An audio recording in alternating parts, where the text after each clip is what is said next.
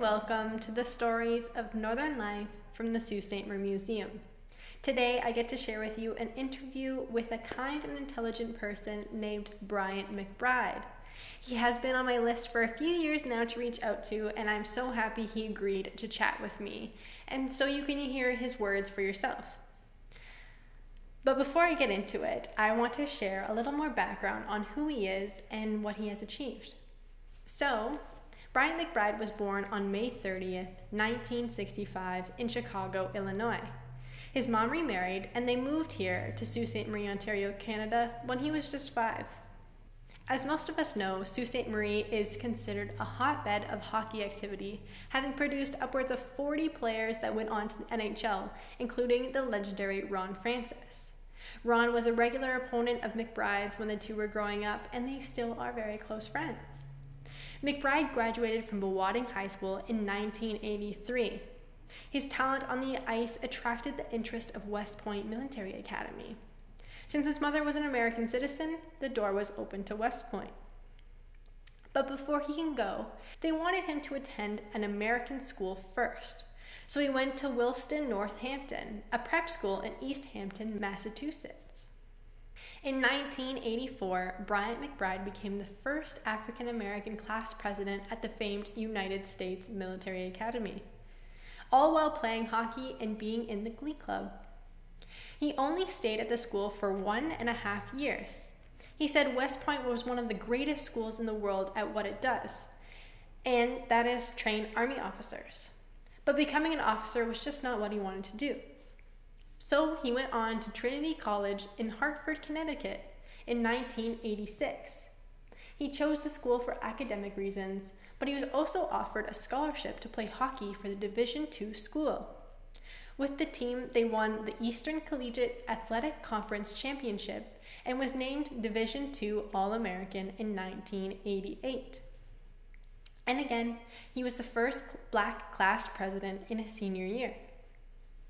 After his hard work in his undergrad years, he was accepted to Harvard University and completed a master's degree in public administration in 1990. After a few great jobs and meeting his wife, he was looking for his next move. McBride had a friend who worked as an executive with the Detroit Red Wings. He faxed Gary Bettman, the commissioner of the NHL at the time, Bryant's resume. Soon, Bryant went to New York to meet the commissioner after the meeting, Bryant was named the Director of New Business Development with the charge to grow the game and by giving more people a chance to play hockey. He accomplished many great things throughout his tenure at the NHL, not to mention becoming the highest ranking African American executive in the history of the National Hockey League. He divided his role into four categories and duties one, to build more community rinks, ice rinks for people of all ages to have access to at all hours of the day and night. McBride spearheaded the construction of new rinks in North Hampshire, Connecticut, Indiana, and Michigan. Second goal was to attract more minority kids to the sport. He never had a black teammate. From his experience being called names on the ice as a kid, he wanted to eliminate the intimidation of playing hockey for upcoming minority kids. Getting more players of color to the NHL and letting that become the new standard was another goal. McBride was in charge of the NHL Assist program, assist standing for Assist Shooters and Skaters in Succeeding Together. The plan gives 100,000 a year to needy hockey players in Hungary, Romania, as well as handicap programs and girls teams in the United States.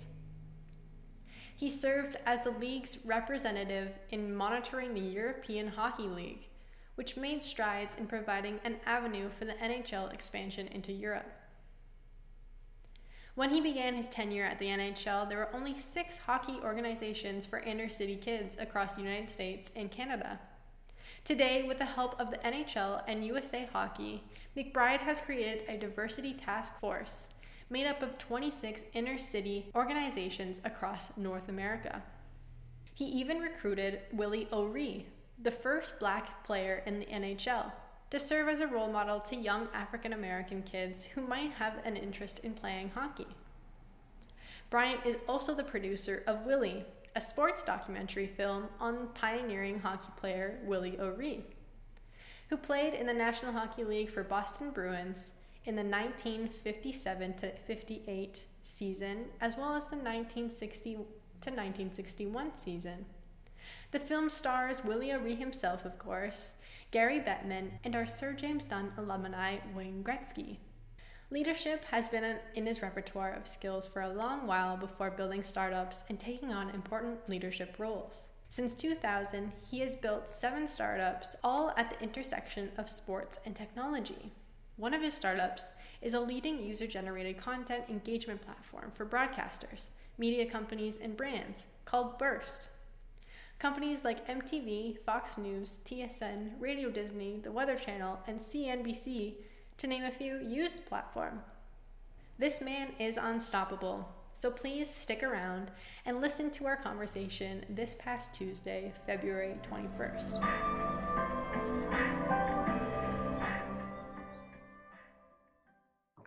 Hello. I can't hear you. I'm not sure if that's on my.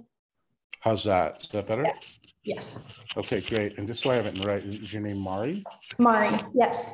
And, and how's it spelled? It's spelled a little bit different. How's it spelled again? M A I R I. My daughter's name is M A R I. Mari. Really? No way. Marielsa is her full name. Yeah, yours has one extra I Yes. compared to my daughter's. Yes. That's the Scottish way. M A I R I. That's the Scottish way my wife is saying. Yes. Yes, You yes, said it, took the exactly. other eye out. Okay, awesome. Well, great to meet you. Great. to Yeah, meet you too. I'm so happy to have you here today. Um, so as you know, I came across your story on Facebook a few years ago, um, and we made a little post as well on your achievements um, because you very are very well accomplished, and a lot of where your passions lies is surrounding a topic the Soo is very passionate about hockey. Um, unfortunately, I'm not super passionate about hockey, um, but I am interested in people's stories, especially people that have achieved great things coming from little isolated Sault Ste. Marie, Ontario, Canada. Um, so I'd like to shed a light on you and your story because it deserves to be shared as an example of what we can all achieve and what trailblazing can be done coming from Sault Ste. Marie. So thank you so much for taking the time to chat. Happy to do it. Happy to do it. Flattered to be asked. Yeah. So I'd love to dive into your beginnings here in the Soo and get a better understanding of how you propelled to be where you are today. Um, so let's start right at the beginning. Um, can you paint me a picture of your early life here in Sault Ste. Marie? And- Yeah. Yeah. Yeah, I um I moved I moved to the Soo when I was five. Um, I was born in Chicago. Um, was moved. Um, you know, my my mom um, married my dad, who technically is my stepdad, but he's my dad. I've only you know known him, and he actually visit. He's almost ninety now, and he visited us last week for my daughter's birthday. So he he has raised me and us, excuse me, and been an incredible influence on my life. Gave me incredible opportunities, frankly and he's from the Soo, you know. So when when uh, my mom and he met in Chicago, um, when I was really young, when I was four or five years old, they decided to marry and and raise us in in Sault Ste. Marie, and uh, I had no idea where I was going, what was Mhm. happening, but it turned out to be one of the most incredible strokes of luck. and It, it, it really, it literally changed my life.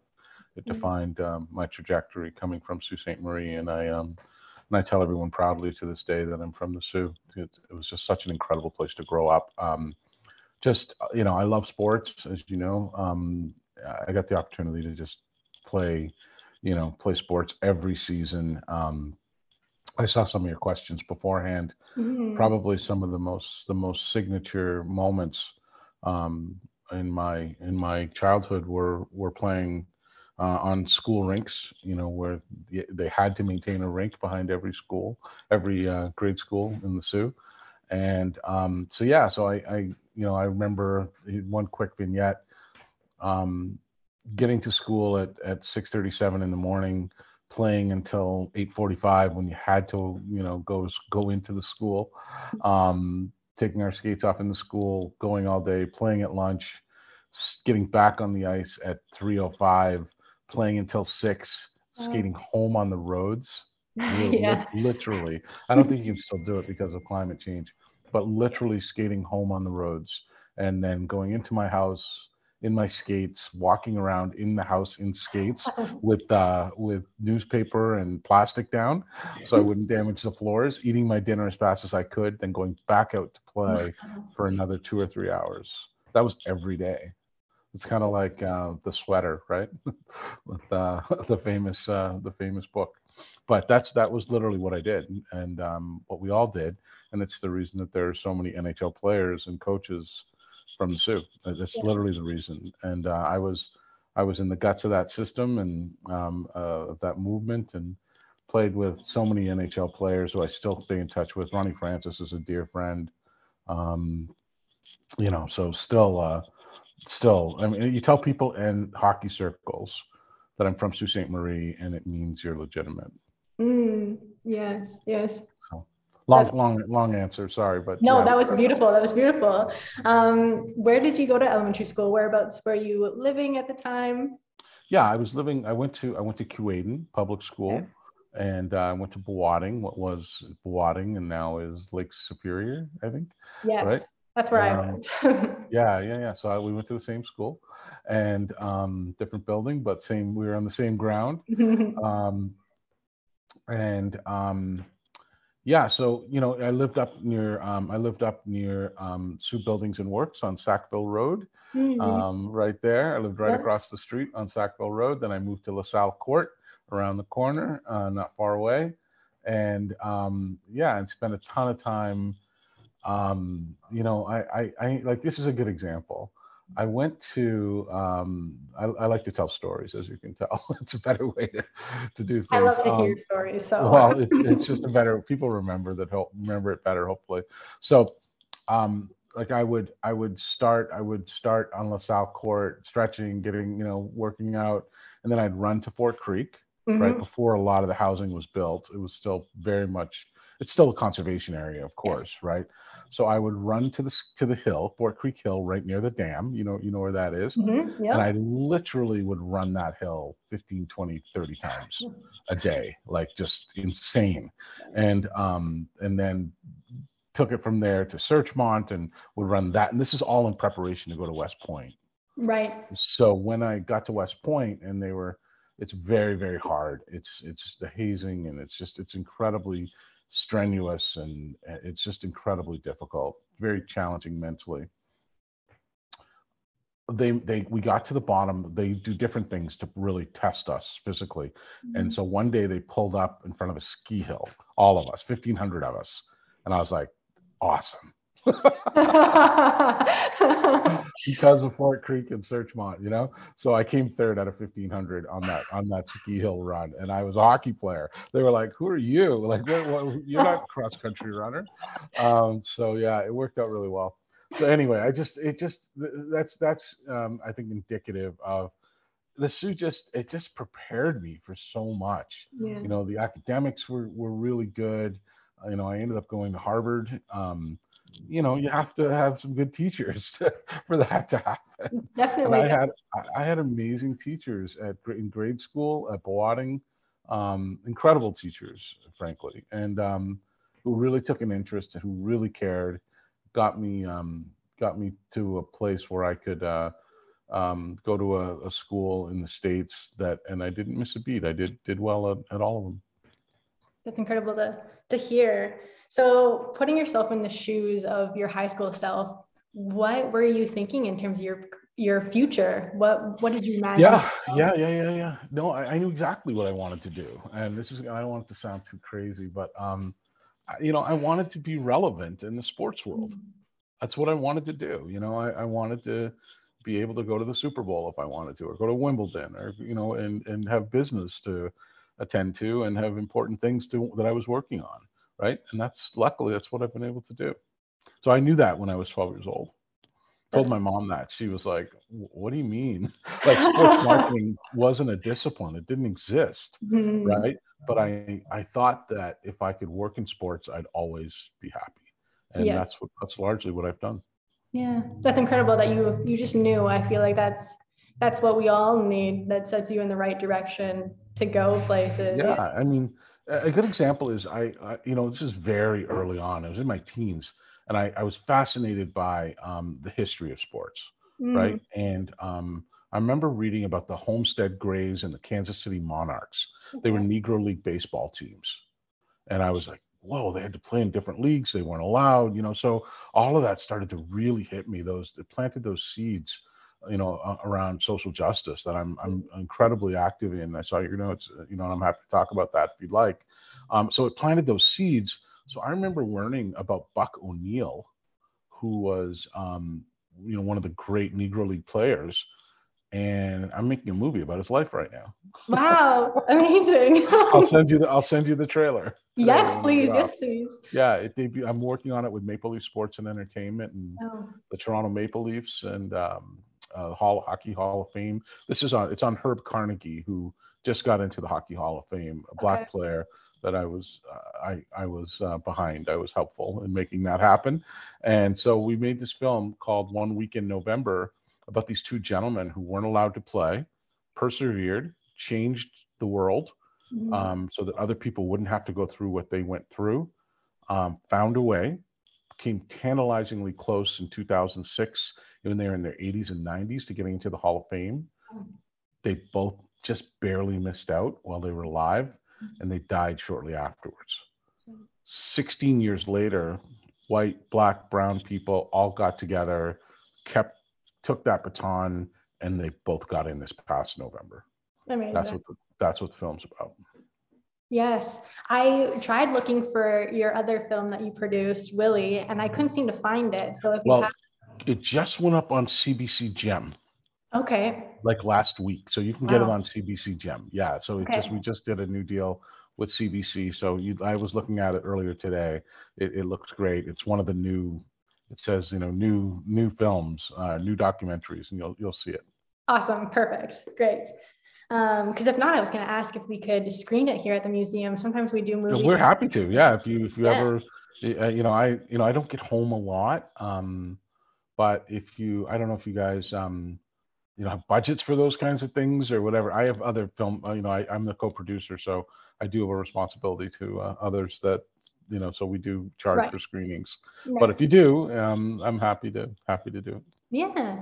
So another question, uh, like you you kind of just mentioned there, how often do you come back to Sault Ste. Marie, and have you been back? Yeah, I, I, I get back. I get back a lot. You know, I haven't been back since the pandemic, unfortunately. But um, you know, you you were at Superior Heights, Superior Heights, yeah. Um, so you probably ran across Sir, Mr. Ayako, Sergio Ayako at Cora. He's one of my dearest friends in the world. Um, I talked to him last week. Um, you know, so um, so yeah, I get back to see him and Sam Medaglia and uh, Peter Nero and uh, George DiBernardino, and uh, I mean, I just have a I, Tim Lukenda. I, have a hundred friends there still that are still really near and dear to my heart. So, and my dad lives there six months of the year. So, um, Okay. so yeah, so I get back as, mu- as much as I possibly can, and I have cousins that are there still. Um, so, so yeah, it's uh, Awesome. it's it's I still I'll always call it home. Yeah, you'll have to come by the Sault Ste. Museum and I would love to. Now, are you located? I, I remember you used to be near the old. Is it the Ermatinger House? yeah, yeah. So we're the big building with the clock tower on the top. So right on the corner of Queen and uh, yeah, right there. Okay, yeah. Okay, awesome. Yeah. and if you have any photos or videos you would love to share with us, um, we can put it into the collection and have um, you a spot for you in the collection as well as promo Wow. for this episode. That'd be abs- absolutely amazing. Wow. We're working on uh, redoing our sports gallery soon. That's quite an offer. So Um, I'm only in one other museum that I'm really proud of. I'm in the um, um, because of work I did at the NHL, and I was the first black executive there, and with Willie Mm-hmm. O'Ree. Um, my my shin pads um, and my hockey equipment is in the uh, Smithsonian in the um, the Museum of um, African American History. So That's that, that's that's my one museum. So we're no Smithsonian, but So, but I'm happy, happy happy to do it. Yeah, no, I let me think about that a little bit um, as to what I would have, and um, it, may take me a little bit, but Yeah. I, I but you have you have full permission to bother me to send your stuff, and I'll make sure that that myself or my partner or my uh, colleague Linda go ahead and, and, and my colleague Linda will will help us on that. Awesome, thank you. Um, let's see. What else do I want to ask you? Um, so maybe what is diversity like in hockey today, and um, what are some like sure. actionable things that that place like Sault Ste. Marie could implement to help bring diversity to the game? Yeah, I mean, you know, hey, it's it's it's a. I've been doing this for a long time. I've been doing it for about thirty years. I never had a teammate of color, you know, in my mm-hmm. time. Um, and um, I very much that always bothered me. And it's you know when I got to the point where I could do something about that. Where I got to the NHL, I looked around. This is in the in the 90s, right? So there was no DEI, so to speak, right? Um, and I said, you know what, I have to do something about this. And, and in earnest, I went to Gary and um, went to Commissioner Bettman and um, and said, you know what, we need to do something about this. And he said, absolutely. What do you want to do? And I said, let me think about it. And the first thing I did was I went and I um, when I was 10 years old, I went to the library. I went to the Soo Library and I looked for um, first black hockey player. And there was Willie O'Ree. And I was really upset with him because I wanted to be the first black player. But I got past it. Uh, that lasted from 10 to 12. And um, I got past it. And, um, and then when I got to the NHL, I made a point to find him. And that's in the film. You'll see all that played out in the film. I had a friend of mine who was black FBI agent who helped me find him and um, and we tracked him down, and, uh, and I met him, and I was just blown away by who he was. Earnest, humble, incredibly um, just passionate, amazing man who was working security in San Diego. He was 61, and the whole world had forgotten about him. And I said, and you know, I, I, that I couldn't believe. And then at the same breath, there's on his wall in his office, there's the Order of Canada. Wow the highest civilian honor given by the Canadian government, right? I was like, this is crazy. So I figured out how to hire him. It took a while, but I figured out how to hire him, and he still works for the NHL today. Mm-hmm. And you know, watching his jersey get retired in the Boston Garden a year ago was emotional. I cried. It was that's that was 20 some years of work. Mm-hmm. And just to really shine a light on his story and have people understand the importance of who he was and what he had to navigate to get there. Now, as it pertains to the Soo and every other hockey community, mm-hmm. you know, it's about intentionality, mm-hmm. right? It's really about intentionality because the two superpowers of racism, frankly, are its invisibility. Mm-hmm. Just it's what we swim in. It's what we all navigate on a daily basis. Is the is the construct and, and frankly the false construct that was that permeates everything we do in North America, mm-hmm. right? That some people there's a caste system, if you will.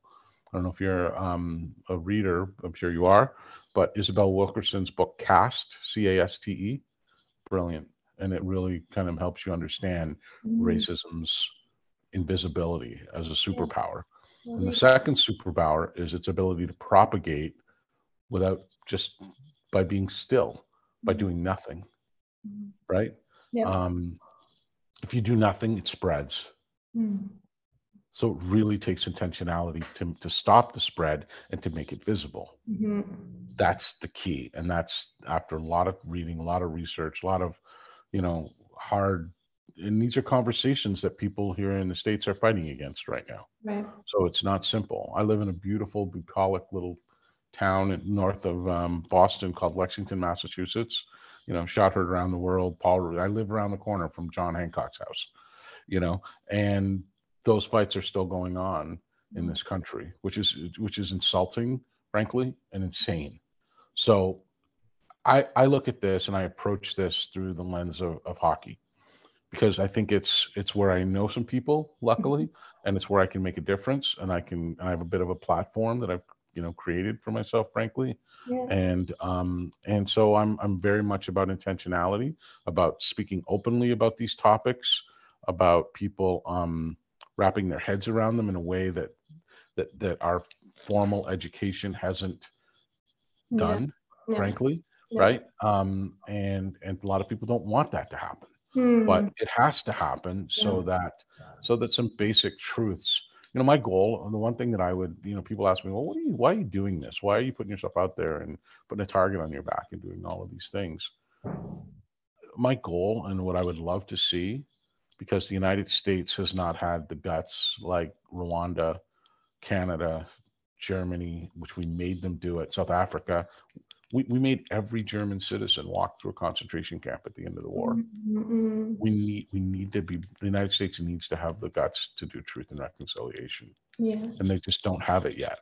You know, um, they they don't want to. There's a third of the country who I don't know if they'll ever come around to it Right.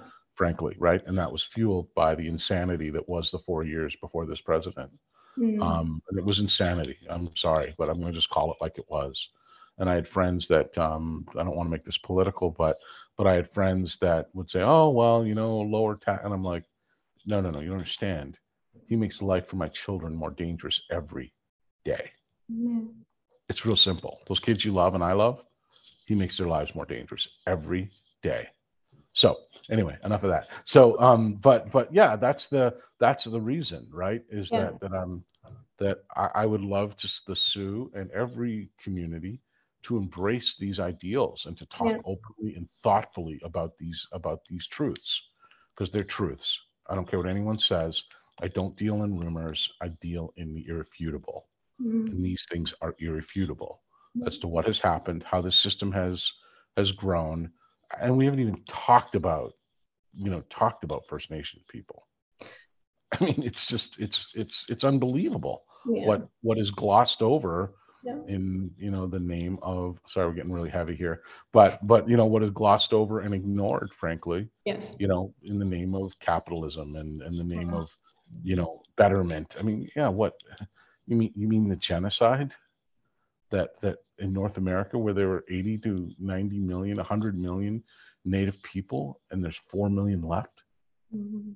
it's the greatest genocide in the history of the world Yeah. and people ignore it Yeah. it's wrong It is.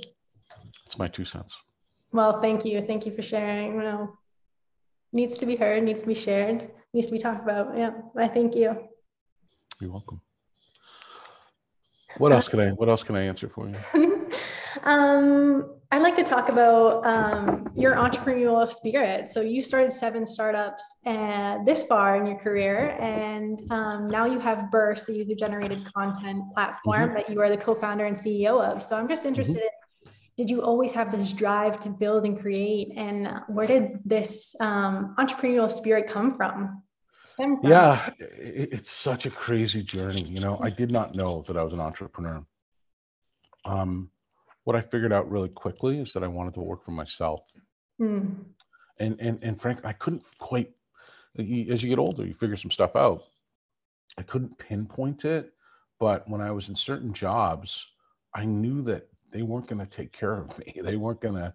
I wasn't going to climb. I wasn't. I felt like I was being judged all the time. I, you know, I'm, I'm 57, so this is a long time. You know, this is 30, 35 years, 40 years worth of work, right? And and I'm I'm going through everything, and I'm navigating, and I'm. I, I- mean, I'm relentless. I'm, I'm, you know, I'm not skinny, and I've run 27, mar- 26 marathons, right? I mean, I've done a lot, and I'm just don't give up no matter what. And and that was ingrained in me by my parents. Um, and my mom said to me very early, she had that talk with me, as as most kids of color have. You're going to have to be twice as good Hmm. to get what you need and where you want. She combined that with also you can do anything you put your mind to. Like wow, that's pretty potent rocket fuel for you For know sure. uh, for a kid, right? And I believed her, and I still believe her to this day.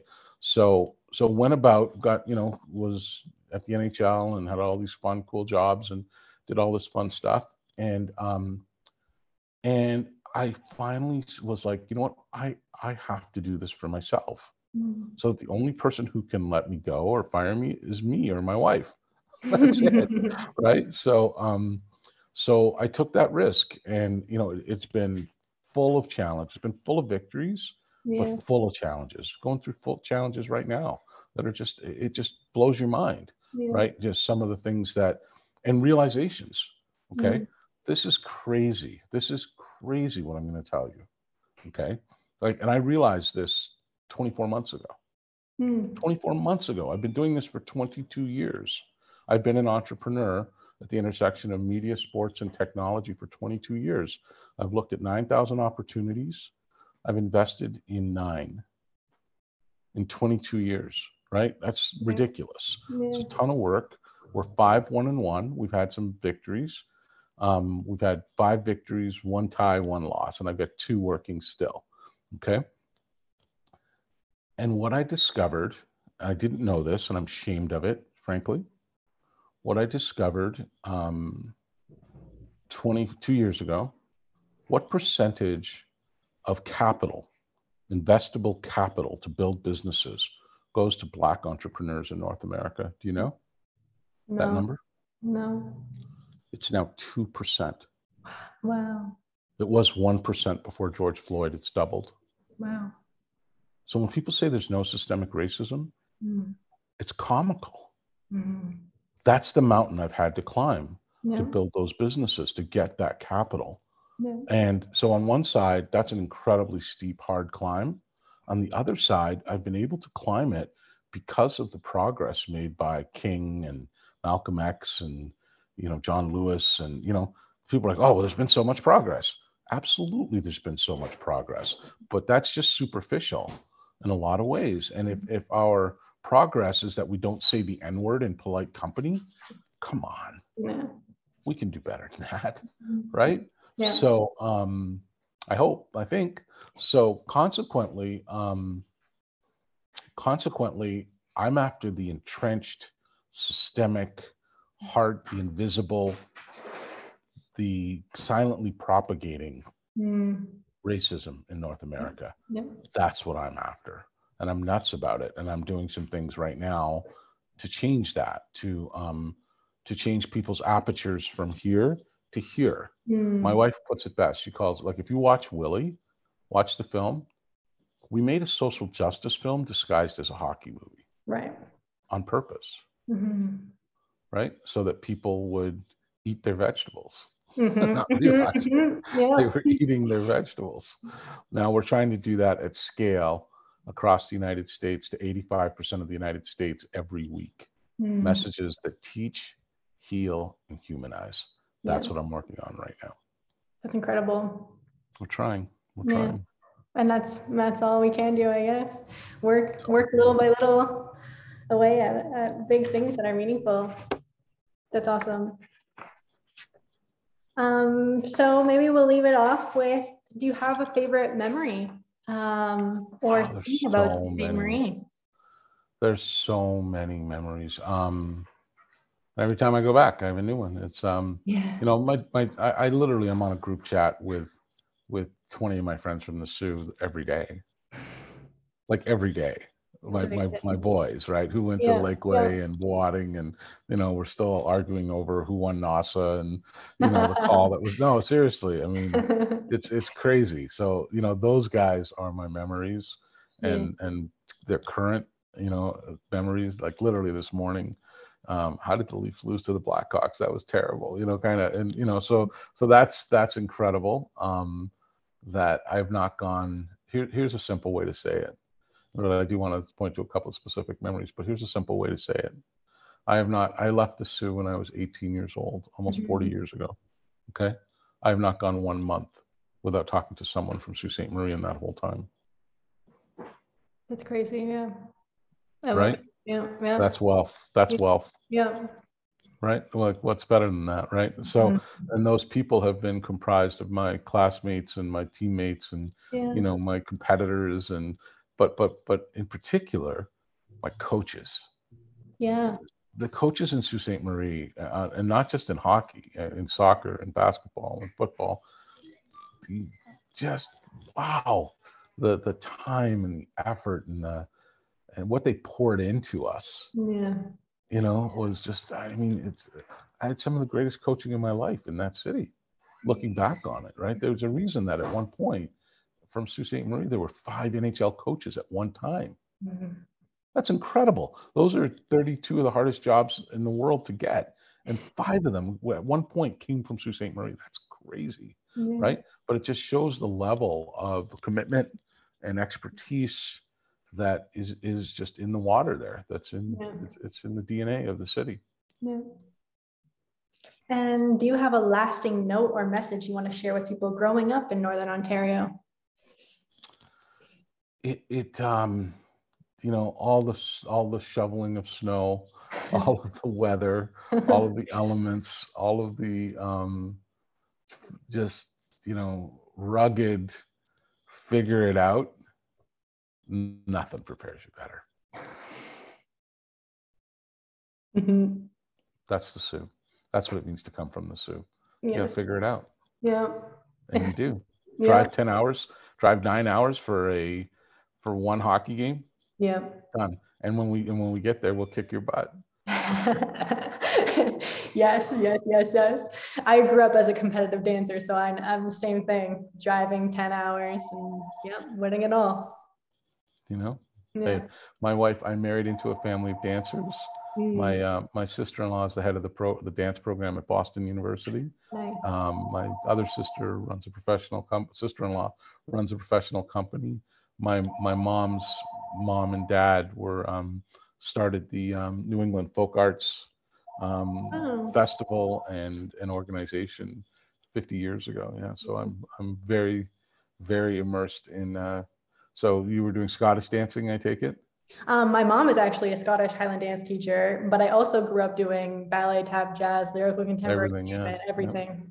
So Marianne Taylor, my mom's, my uh, my wife's mom, was um, uh, Tina. Uh, she's busy. Um, she she taught for the Royal Scottish. She was a high, she was a Scottish um, Highland dance teacher. That's what she did. Wow, wow. Yeah, I, I've I've been to Scottish balls in a kilt, the whole thing, embarrassing myself. They were like, "Oh, you're trying so hard." The reels, all of it. Yeah, no, I'm um, I'm not afraid. That's awesome. That's so awesome. It's really fun. Really fun. well, I thank you so much. I don't want to take Oh, you're very welcome. time. Um, but thank you so so much for chatting with me today. And I'm just so I'm so excited to share your story with the people of Sault Ste. Marie and get it out there. And I just yeah, thank you. Oh, you're very welcome. And if you guys, you know, I wish I could uh, just drop everything, but if you guys have, seriously, I just want to make sure my investors are mostly whole, but, but I, wa- you know, if you guys have budget to do a screening, we'd love to do it. Yes. Thanks. Thank you. So we'll be in touch. Thank you. All right, Mari, all the best. Thank you. yes, you too. Take Thanks. care. Bye-bye.